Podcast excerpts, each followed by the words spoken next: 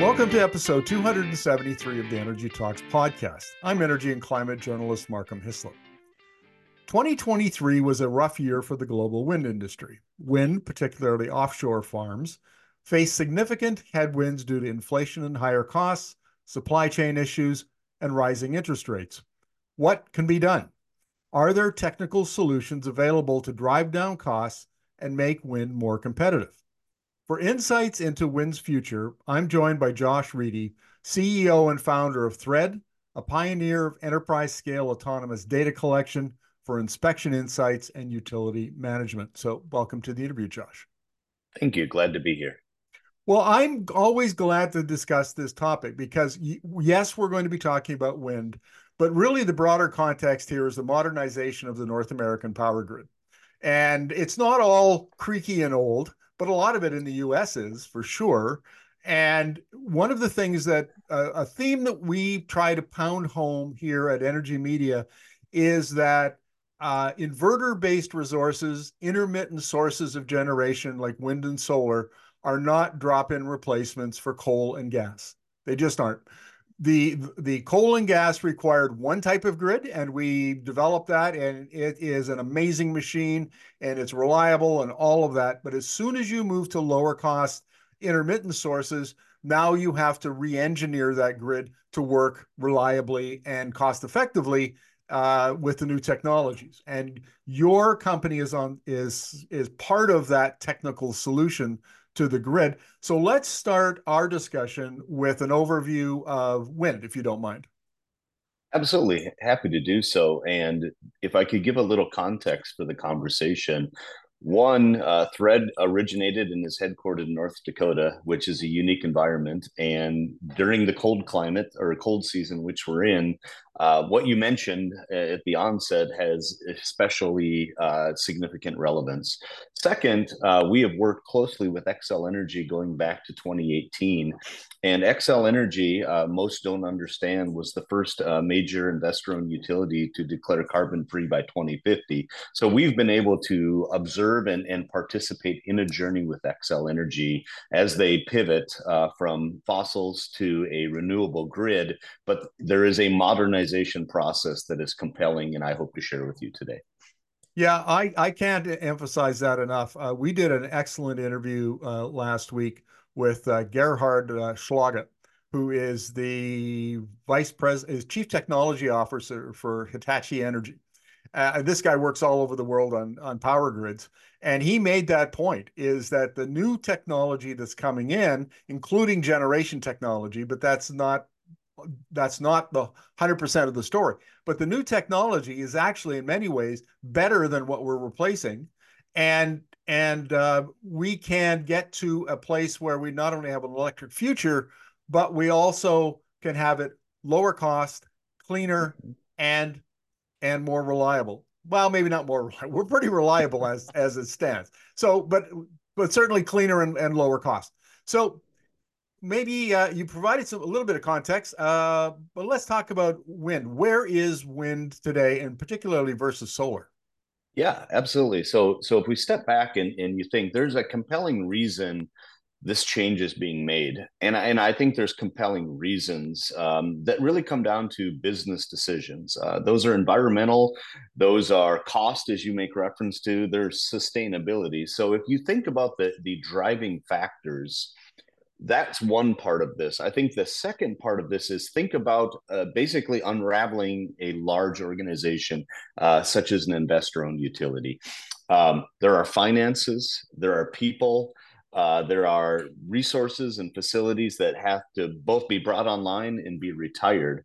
And what I've had the, the pleasure of doing is being able to see that holistically. And when you see it holistically, you begin to understand uh, the thematic um, implications for the organization. And so when you look at wind as an example, um, wind is a, a very unique industry in as much that if you think about it from an uh, investor-owned utility perspective, you had to feed fossils or nuclear um, with coal constantly. There is a always an opex component to that When you begin to build out wind sites, whether they're new sites or they're repowered, there's a regulatory aspect, there's a financial aspect, there's a logistical aspect. And what most don't realize is the huge shift to that being a massive capital expenditure. Once that capital expenditure is made, really the work has just begun because in the wind industry, what I have seen, which which is a change over the last eight years, is the view of those assets as 20 to 30 year durations of life in order for the business model to work. And so, if you think about it in that context, you have to retool the people, you have to retool the thought process, you have to begin to take care of those assets in a way that historically had not been done. And so, that to me is an overlooked aspect, but very critical to ensuring the efficacy of wind. Yeah, it, it I think there's a uh, uh, it's become clear to me that there's a fundamental difference between clean energy technology like wind and the other, and that is the difference between capex and opex. So, for instance, yes. in our little uh, our little bungalow, uh, two years ago, we had to replace our HVAC system, and we had a, a gas furnace, but we with no air air conditioning, and so our choices were a gas plus air or a heat pump. And ultimately we went with the heat pump. Now we we had took advantage of some discounts or you know subsidies that were available to us. So it brought the the capex down but still the capex was uh, probably two or three thousand dollars higher than the the gas and but by spending that more spending more money up front our mm-hmm. opex declined significantly and the value that we we attach to that heat pump of having more even comfortable heat at all time, you know, during the winter season, having uh, cooling during the summer season, and and then of course, you know, knowing that we're it's powered by elect- clean electricity here in BC as opposed to uh, a fossil fuel. Uh, you add it all up, and it's it's it's uh, a much better shift. But my the point I'm trying to get at here is the difference between focusing on higher opex costs or higher uh, capex costs. That's a yes. fundamental fundamental change in thinking, and I would imagine that that has been a bit of a shift in the in the utility industry.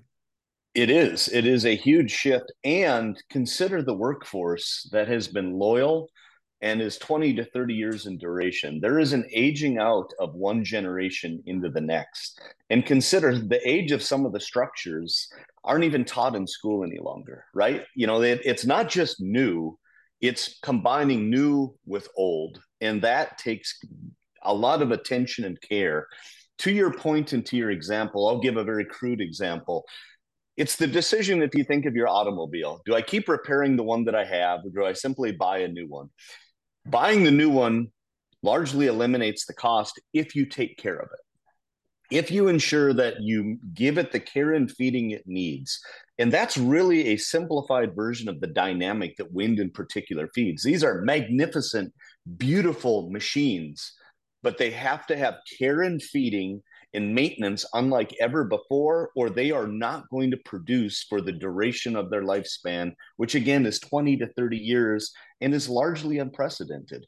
I'm proud to have worked with Xcel Energy to give them what I would say is one of the best, if not the best, maintenance programs. Why? because they've made the investment in tooling their workforce um, with the types of information that are needed to ensure the uptime of those assets. One a consistent theme in interviews is the role of data and the ability of software to crunch that data for predictive maintenance and, and for other purposes. And if I understand you correctly, um, the wind industry, in order to uh, be up and operating as much as possible, to lower maintenance costs as much as possible, uh, requires that data and it needs to be crunched in a way. And if I so, am I correct in assuming that that's a lot of what your company does? Yes, uh, and I start with go back to the frontline worker, getting the data when you need it when problems arise isn't an annual inspection it's an annual inspection plus as needed so being able to have a choreograph between engineers that may be hundreds or thousands of kilometers or miles away from a site with those that live on site that dance, that choreograph is important because engineers see problems. They need the frontline workers to help deduce those problems. And the currency is data. Getting data when you need it, understanding data, and then making informed decisions to take problems when they're small and address them before they become large, such as an outage, or worse yet, a, a replacement of a major component. Yeah, I see this all over the place. We have a client in Germany, and I've interviewed their uh, CEO. Uh, uh, Dr. Uh, Kai Philipp uh, Kairies. Uh, it's called ACCURE, and, and it has a web-based platform that monitors batteries. Could be batteries, you know, like a stationary storage batteries in a utility. It could be buses in Berlin. It could be whatever it is. But the point is that their software can detect anomalies uh, in the battery, you know, like a defect in a cell and long before it bursts into flames you know that there's a problem and you can go in and, and you can fix mm-hmm. it. You can implement a solution. And you see that in the oil and gas industry with their oil wells and their oil sands manufacturing the importance of, of sensors and video cameras and all of that collecting data that then gets sent away up into the cloud off to headquarters wherever that might be and the engineers get to look at it and and do their analyses and and come back with solutions or spot problems and fix them before and the the impact of that uh, I, I've seen in other industries is really significant. So why is it especially important for wind? I love the way you describe that. Think of taking the next step. What is the next step to that? And the next step to that is when you see a problem, how do you get more? If you think about going to a physician, you, have twisted your ankle, perhaps you've broken it. The physician may order an x ray and a technician in another lab is not just going to take an x-ray of your whole body. They're going to x-ray the portion of your body the physician wants to make a decision. Wind sites are no different. Engineers may see a problem. We have a wonderful partnership with Mistras in, in uh, vibration sensing or acoustic sensing. They could see a problem. They need more information. Enabling that frontline worker uh, which you can see from the Canadian to the Mexican border in the middle part of the United States with Xcel Energy, is to give that frontline worker a tool, and, and in this case, a drone due to this, the order of magnitude of the structure, and have them get very specific information so that what the engineer thinks can be confirmed with visual data, and then a decision can be made to address whatever problem it may be. Now, I understand the collection of remote data using sensors that's mm-hmm. common. It's been around for, you know, 20, 30 years in manufacturing and other industries. Drones, however, are a new wrinkle. And yes. please explain to me how drones fit into that process. Yes. Um, again, I'll go back to the medical analogy. Think of an MRI machine or an X ray. A drone is just another sensor that can get very specific visual data that in a way that means that you don't have to repel. Well, used to take a team of three people a half day, takes one person 20 minutes. Where Thread has taken that to the next step is giving the frontline workers the capability that used to be left to professional pilots and annual inspections. Iowa has legislation that being considered to mandate uh, event driven inspections. Those frontline workers deserve better tools, not only for their own safety, but to have better information to make quicker decisions for the purpose of maintenance. And I'm very delighted to say we're going into year four of production of watching that very capable workforce do that work day in and day out. Yeah, this is we're kind of getting into the the the nuts and bolts of how an energy transition works. You know, yeah. we we did it we did the power grid this way for 100 years. Now we're going to change and do the power grid this way. And that enables all kinds of new technologies like wind power to come in and give mm-hmm. us lower lower cost electricity. And if I understand, I was looking at Lazard's uh, levelized cost of energy estimates for 2023 the other day. And it looks to me like at the bottom of the error bar, where it's cheapest, is uh, solar and wind are about the same at $24 uh, a megawatt hour, which is like almost half of the next lowest mm-hmm. cost, which is natural gas combined cycle at $39 a megawatt hour.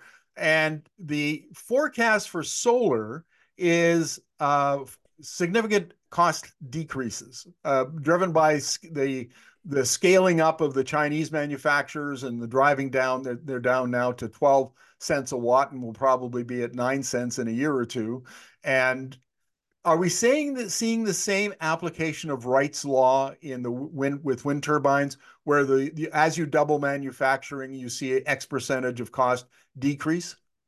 You know, I, I in my backyard is GE's largest blade manufacturing facility in North America, and I don't know that you see quite the difference in wind. I won't say that I'm an expert there, but what I can say is that you are seeing that on the maintenance side that those costs are driven down by simply having a far different approach to the maintenance and the care and inspection. And so, in one aspect, the answer is a resounding yes. And again, I keep drawing attention to a partner, Xcel Energy, but I watch what they've done, how far they've come, and I marvel at. They they have such a wonderful organization. Chris and Russ are a, a wonderful tandem.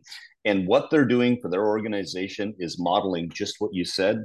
Because if you can't make up for it in manufacturing, then you have to make up for it in operations this is becoming a, i'm really interested in this conversation because generally when we talk about clean energy technologies we're talking about the manufacture of it. You know how mm-hmm. how we're going are we going to set something mm-hmm. up in north america and compete with the chinese? You know those those kinds of questions. Or we're talking about the cost of it as i just did with uh, solar and wind versus versus gas. We rarely talk about the maintenance of it and what that means for organizations and how that can actually be a competitive advantage. If you learn to do it well, you not only lower your maintenance costs, which is a considerable uh, issue for utilities, but you also increase your efficiency, right? I mean, exactly. get better and maintaining better that. Exactly. Maintaining that output is the name of the game.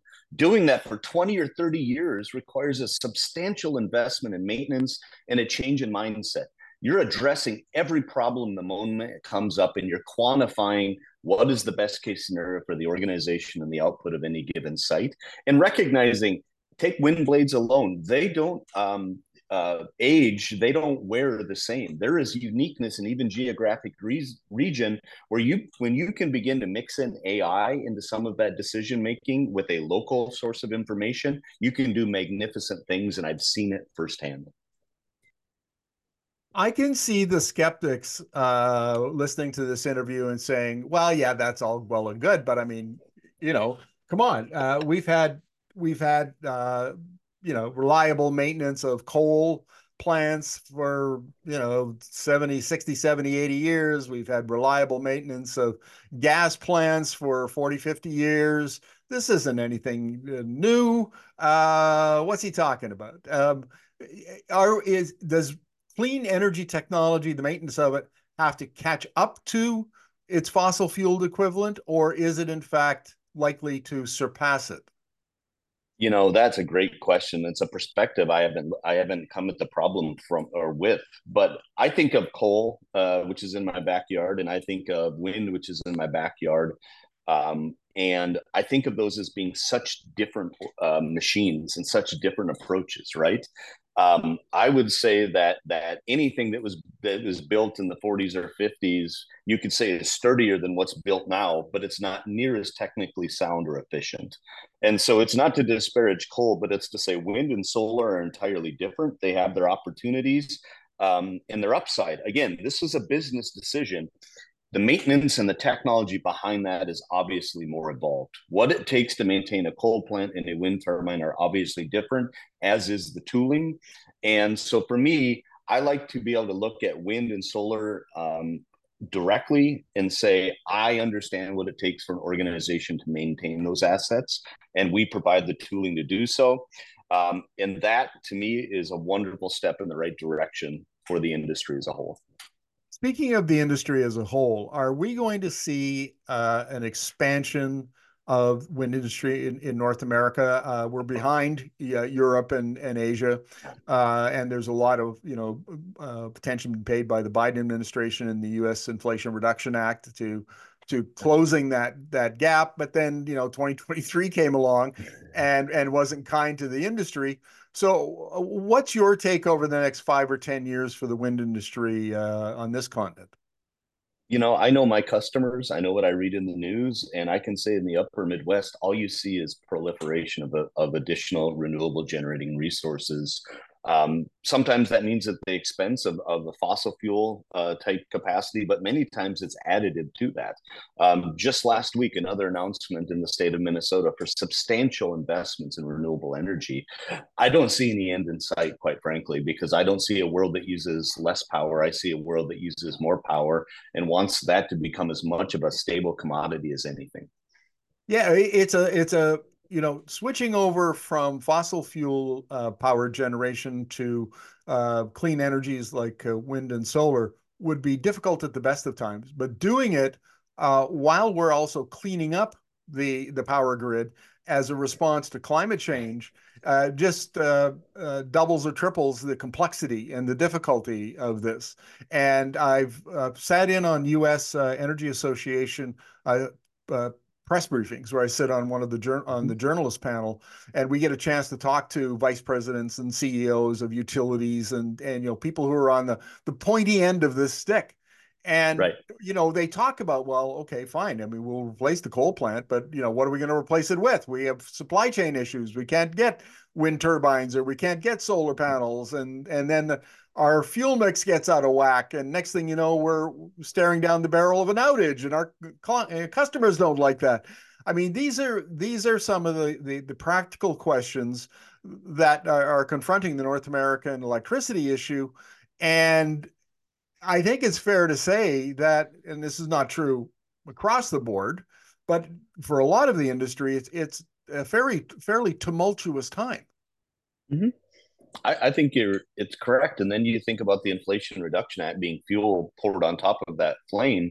And yet I would say one thing that that we know living in the upper Midwest is we have to take an all of above, all of the above approach.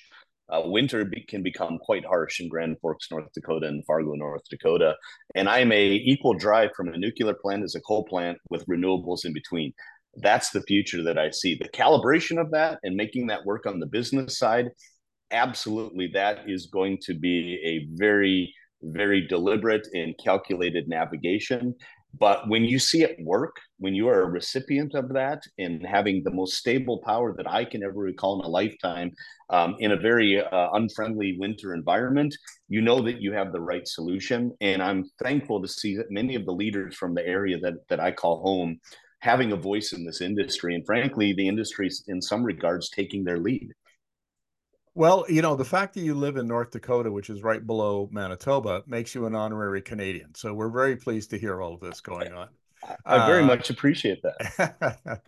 well, look, um, we, maybe we'll wrap up the interview this way, Josh. I mean, this has been a bit of a love in for for wind, the wind industry, and for uh, clean energy, and I, you know, that's fair enough because that's the direction the industry is going. It's the way global uh, economies are going. We're all, we're we're basically electrifying our economies, and we're cleaning up our the the uh, emissions intensity uh, of all of that electricity. That is just the trend. It can't be stopped. This is inevitable. 2021 is the is the uh, the century of the electric economy.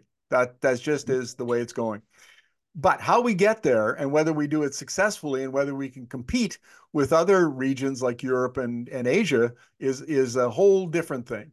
So while we had a love in on this interview, if I'm going to be the skeptic, put on my skeptic's hat, what are the top couple of challenges that you see for the wind industry that are serious and might put a crimp in the uh, in the industry's growth over the next five or ten years?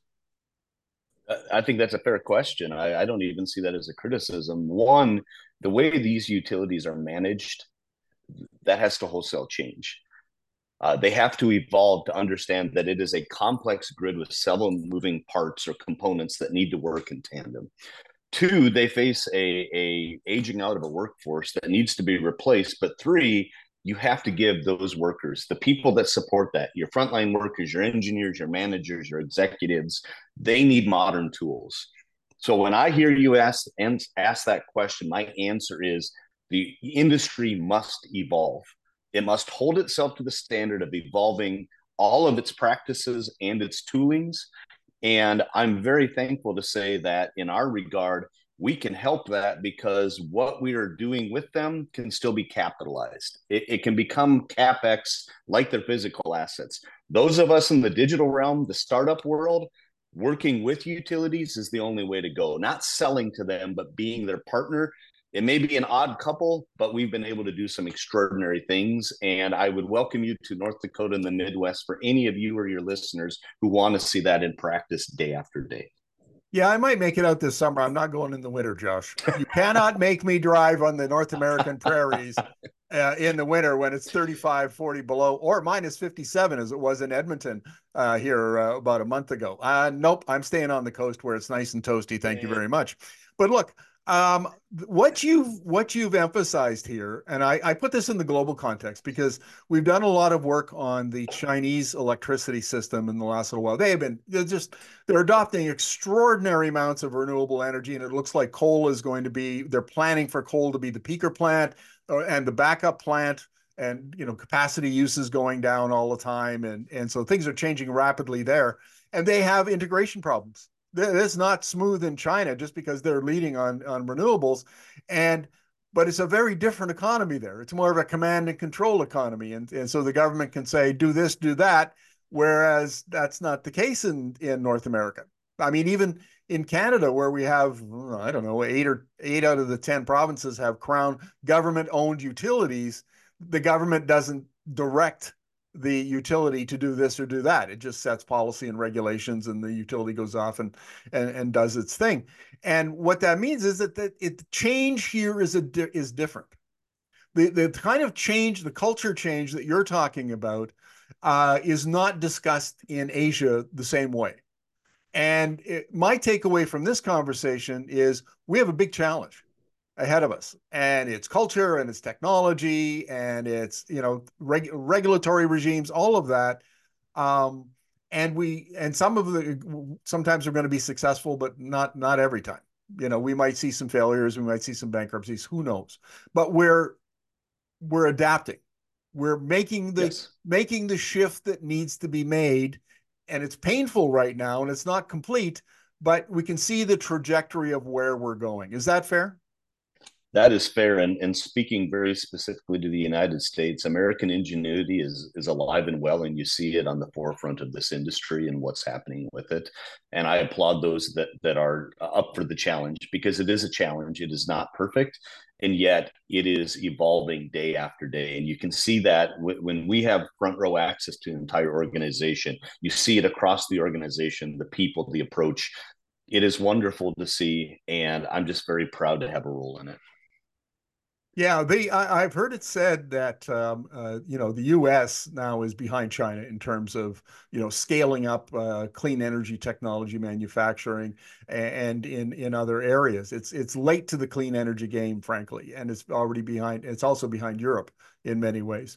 But there is the one thing that the United States will always have an advantage in, at least in the foreseeable future, and that is innovation. Its innovation ecosystem is second to none even though the Chinese have gone come a long way, they're still not as efficient and effective as the American innovation ecosystem.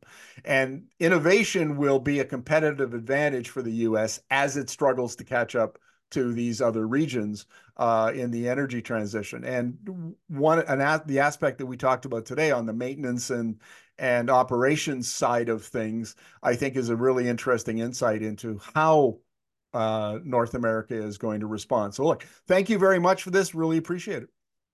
Thank you. I appreciate the time. And um, please do visit North Dakota in the summer. No promises. All right.